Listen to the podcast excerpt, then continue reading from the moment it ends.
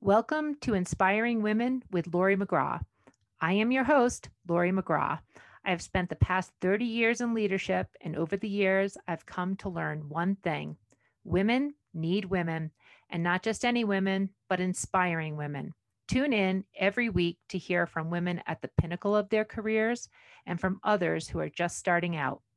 Episodes can be found at inspiringwomen.show or subscribe on your favorite podcast app. Thanks for listening, and I hope you will be inspired.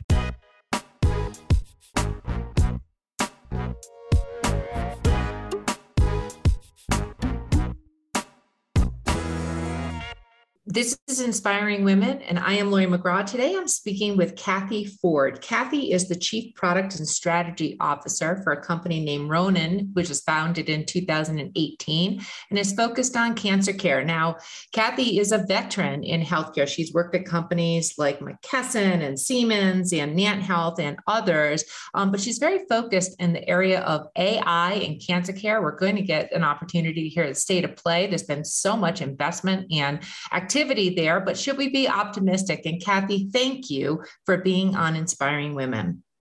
Thank you, Lori. I'm delighted to be here. All right. Well, let's dive in. And so I always start Inspiring Women, Kathy, by talking about what are you doing right now? What's your day to day look like as the Chief Product and Strategy Officer of Ronin? I am so privileged to tell you how exciting my day to day is at the moment working at Project Ronin. So, is that true? Is that true, Kathy? It's exciting. Honestly, it really is. It's, I would say this company is quite the unicorn in many ways. Uh, but first and foremost, knowing the urgency of what we're building and the needs uh, that we're addressing for both clinicians and then ultimately for patients is a significant driver on a day to day basis, that there is no time to wait to put better tools in the hands of clinicians making critical treatment decisions at the point of care. And so my day to day is working with my 100 or so brilliant colleagues at, at Ronin and making sure that we are uh, delivering our solution, uh, adding feature functionality that continues to support our mission. Uh, and uh, that we're also continuing to listen to our, our customers and to the market and make sure that we're addressing the most critical needs um, while inspiring and growing and um, attracting the, the, the most talented individuals to be a part of this mission here at Ronin is largely how I spend my day to day. Well, Kathy, I know that you are incredibly passionate about what you do, and you've been in the healthcare tech space for quite some time. So I want to talk about, you know, where we are, state of play of AI today. There's a lot of discussion. I don't know how, how much of it is hype and how much of it is promising. I'm sure you can educate us on that. Um, but before we dive into Ronin and, and uh, AI, I want to get a little bit more about you. You've done medical device, you've done specialty care products, um, digital health, patient engagement, and now you're very deep into AI and cancer care. So just give us a little sense of your bio sketch and, and how did you get here to this position today? Uh, it's been a short 30 years. So, uh, my how time flies. Really, I fell into healthcare, or it found me rather. I did not find it. But, however, through this journey and really early on, I came to realize that I was in an industry that I developed a real personal passion around. So it was not just a job once I could know enough about healthcare. Healthcare is incredibly complex.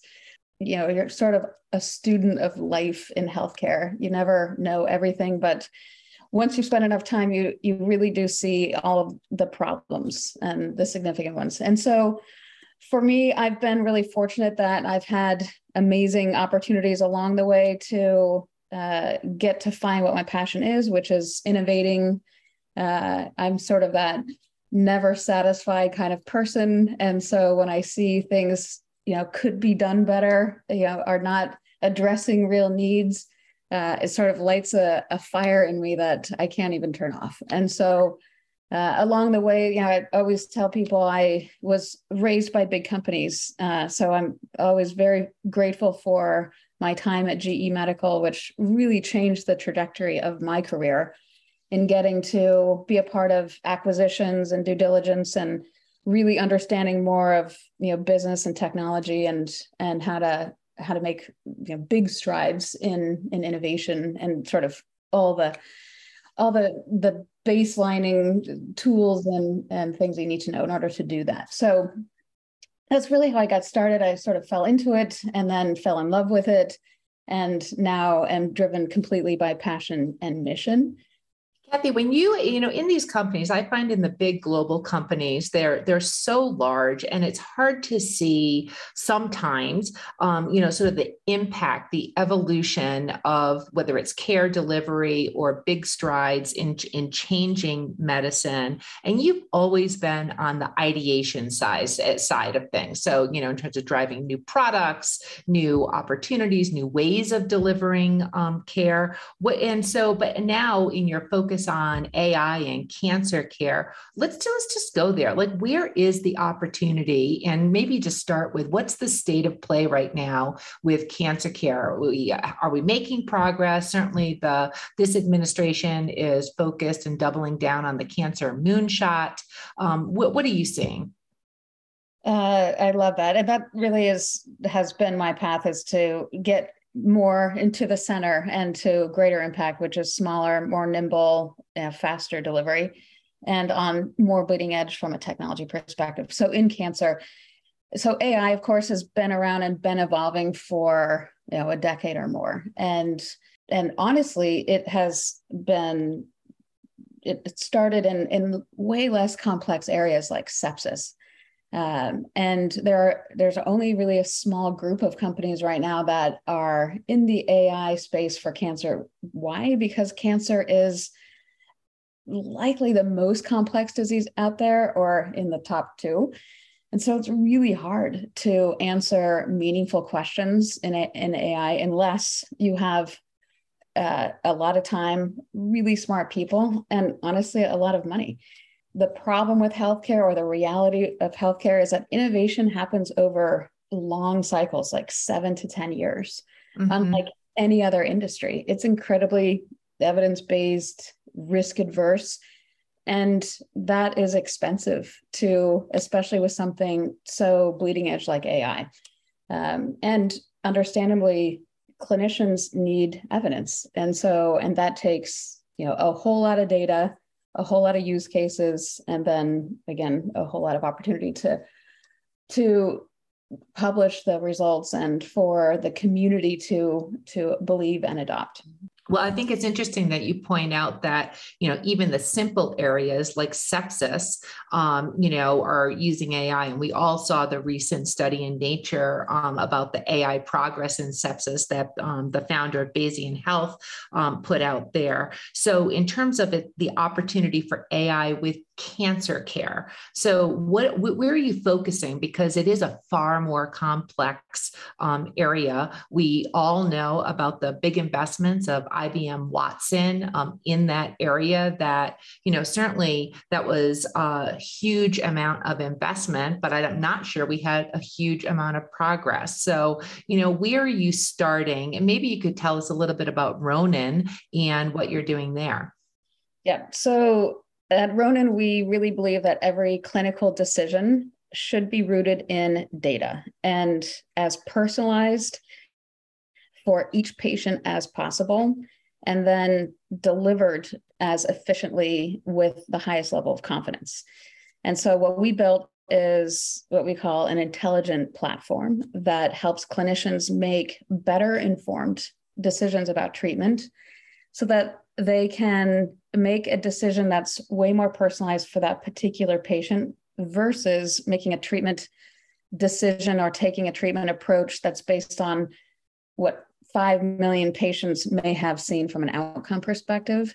And we not only deliver that from a tooling perspective, but we also incorporate prediction capabilities so that these clinicians can then preempt uh, adverse events for their patients and keep their patients engaged. So a big part of cancer care and success in cancer is you know having that high level of patient engagement. Cancer is a team sport as many people have said and we know.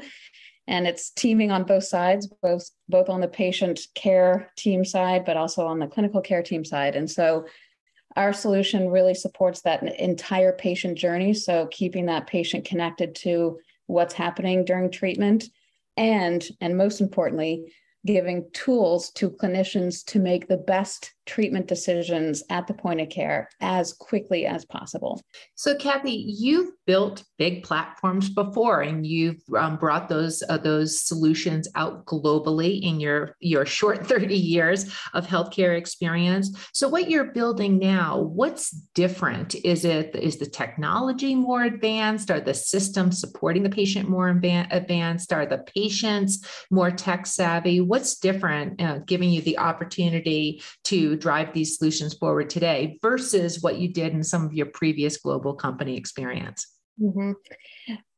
Really, the major difference is the amount of data science tooling that mm-hmm. is, is utilized in this platform and this approach to drive clinical decision support at the point of care is completely disruptive to anything, even at scale over time and technology evolution uh, to anything uh, that I've been a part of in the past. And, you know, we I, hopefully uh, everybody knows that 50% of all cancers are preventable.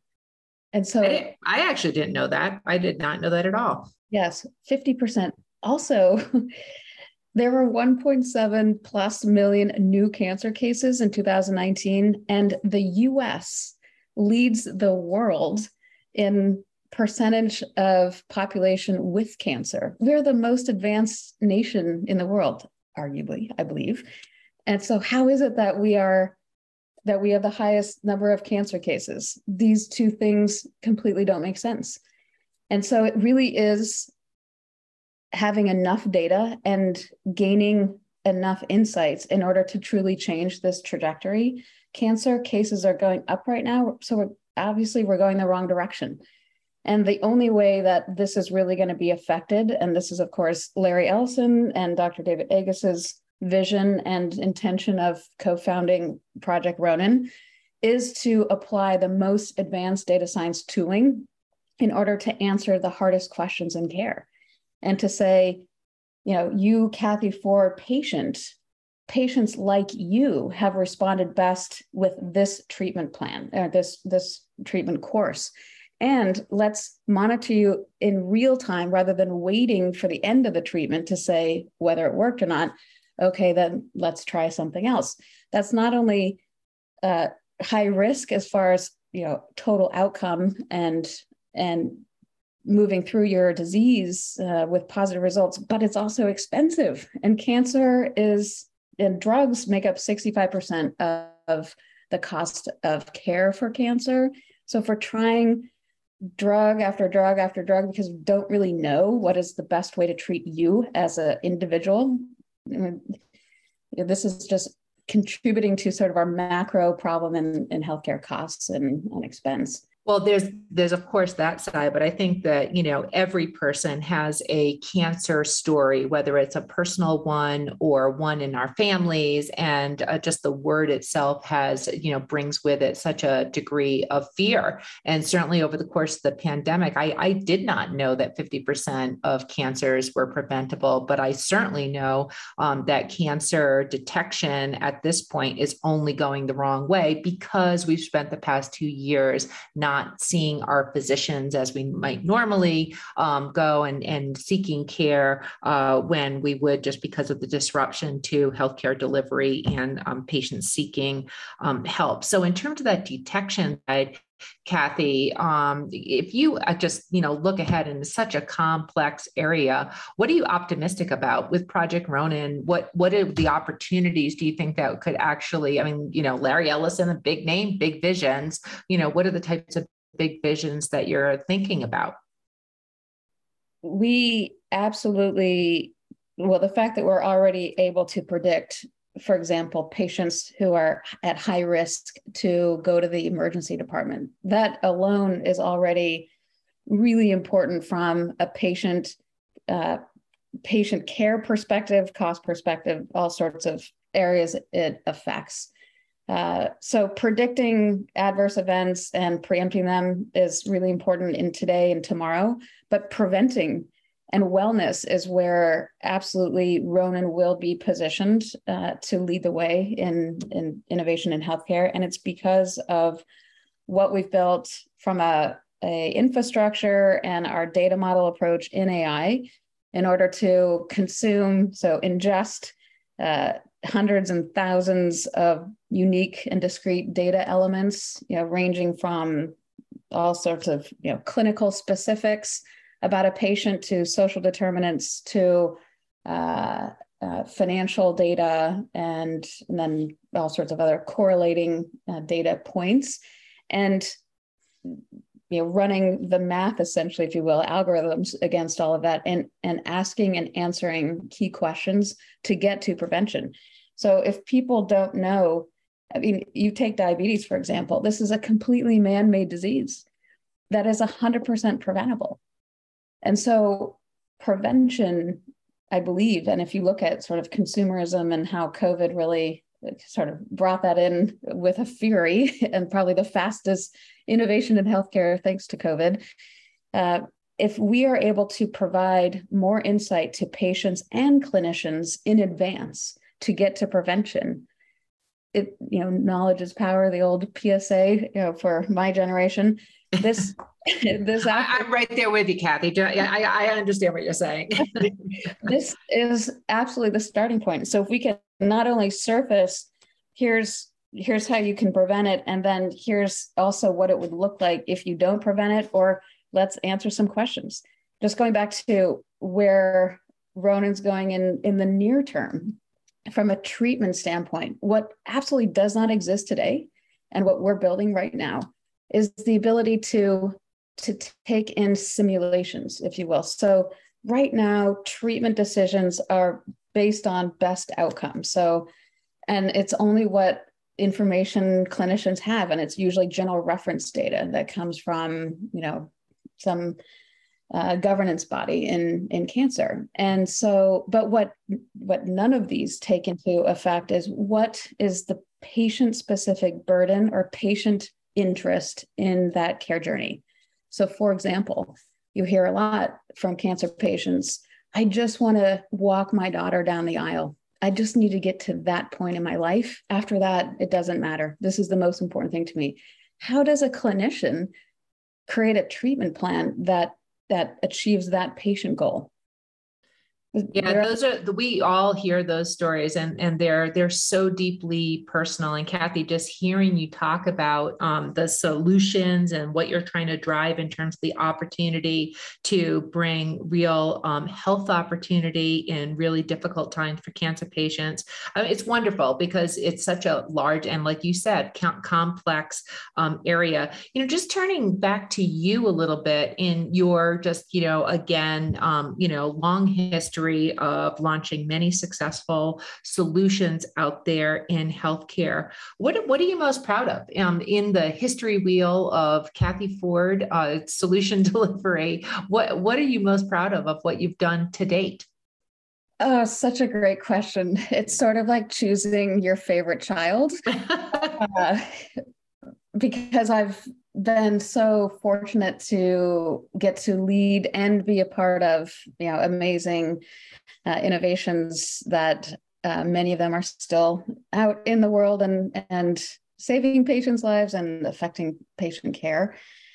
I it seems like a layup answer but honestly i will tell you what i'm doing at ronin is the most exciting and the most impactful so far. And that's sort of my my measure scale, my barometer is around impact to care.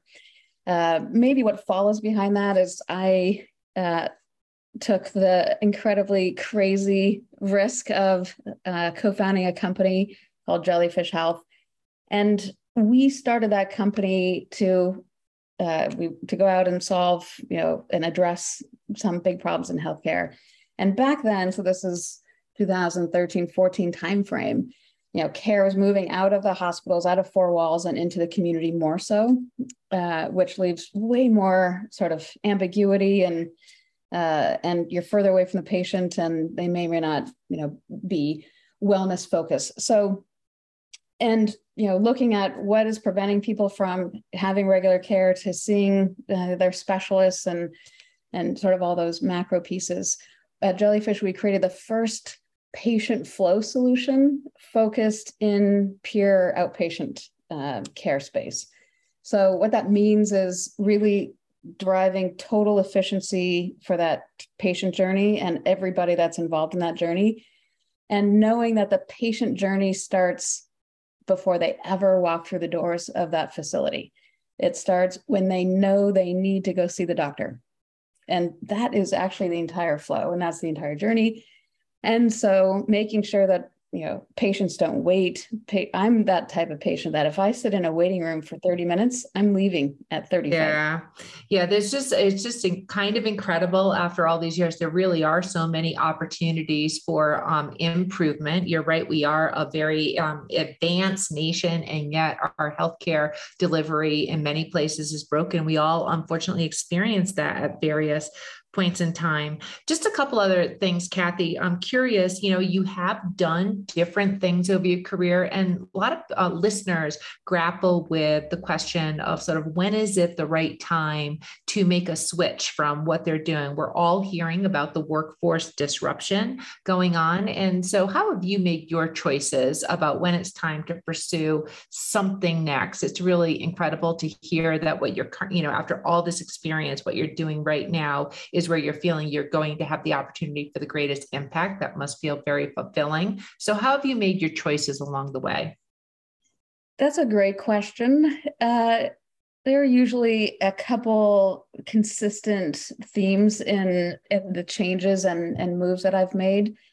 And honestly, the common thread there is around impact. When you, you, sort of make the investment commitment, you know, life dedication to the space of healthcare, it is very complex and there's so much to know uh, and so much to invest in to, to get to that point that you really do want to continue to drive and create impact. And so for me uh, opportunities to to do so in more areas across the continuum have been you know, great motivators to uh, to move on to to different companies and different opportunities. So the continuum specialty sort of deep dive is also very inspiring and interesting to me. Uh, and where I can also help drive and grow uh, companies in healthcare. We need more innovation, we need more disruption, and it has to happen faster. And uh, I've done now a fair amount of that, and and so where I'm needed is is what usually drives me to uh, to move to a new opportunity. I love the focus on impact. I mean, that's such a. I think that is a. I re, I uh, resonate with that word as well in terms of where can you have um, impact, and um, it's great to hear again your just energy around this just important area of healthcare. Kathy, as we close out here on inspiring women, you know, we talked earlier before we got on the um, show here and about just you know your many years of mentoring other women and really helping to promote and grow others uh, careers. So as we close out i would just love to hear if any sort of last advice you might have um, for listeners who are at the earlier stages of their career as they look to make their own impact on this world. Such a fantastic question that I uh, I'm delighted to answer. So I one of the the few things I always love to share with other female, you know, looking to continue to advance in healthcare is be your best salesperson because nobody else will for you. And uh, we women tend to be uh, overly humble uh, and you know we're we're very typically we're we're just very execution focused. Not that men are not, but women especially. And so I one of the best things anybody any w- uh, woman can do for their career, whether you're in healthcare or not, but for sure in healthcare, uh, which is still very biased gender wise uh, in with men, is to become your best salesperson know what you what you're good at be able to articulate that that correlates to outcomes, uh, whether that's clinical, business, efficiencies, you know, whatever your area is, uh, and and and and feel feel confident in doing so. That not apologetic and and and uh, you humility is great, but when it comes to advancing and uh, and striving and and uh, and goal achievement, uh, you've you really need to own it and and be proud of it. If there's one other thing I can share, this is just purely because of passion. We're all in healthcare. Is know this that your your diagnosis actually comes from pathology. And years ago, when one of the last things they did for Siemens, the med board asked me to at seven months to learn everything I could about digital pathology to determine whether Siemens should start a new business unit in this space. So it was what's happening, how long is that cycle? Do we have, you know, buy, borrow, whatever. And so I didn't know a thing about pathology and now I know everything about it. And what I learned, which was like it's so disturbing, is that the most uh, accomplished pathologists across the world will tell you it is equally an art and a science that there's so much data to understand that there is no standard. What one pathologist says is uh, stage two breast cancer. Another really well-renowned one will say it's negative one stage breast cancer. There is not enough knowledge so this is where ai will definitely help but I tell anybody that is facing a cancer diagnosis, go get a second opinion on your pathology read. Those are your that's your DNA. You can go ask for your slides and you can send them somewhere else and go do it because it's also reimbursed. So, and it's like 250 bucks to get a pathology slide read. Yeah. So always get a second opinion on that part of your diagnosis and patients don't know that and they don't know that they can go to a hospital wherever they have their pathology read and ask for it it's theirs it's just like getting a copy of your imaging report I didn't know that. I, I didn't know that at all. And I've been around the healthcare block for uh, quite a long time. Tell everybody you know if you are diagnosed with cancer, and especially some of the hardest ones like uh, like colon cancer, GI cancers. This is where false positive, false negatives happen almost the most. And so, if you know anybody, just again, my PSA is go get a second opinion on your pathology. Really important. Yeah, that is, I think, just fantastic advice, Kathy. And I really appreciate you sharing that. This has been an excellent Inspiring Women conversation. I've been speaking with Kathy Ford. And Kathy, thank you so much. Thank you, Lori. It's been a pleasure.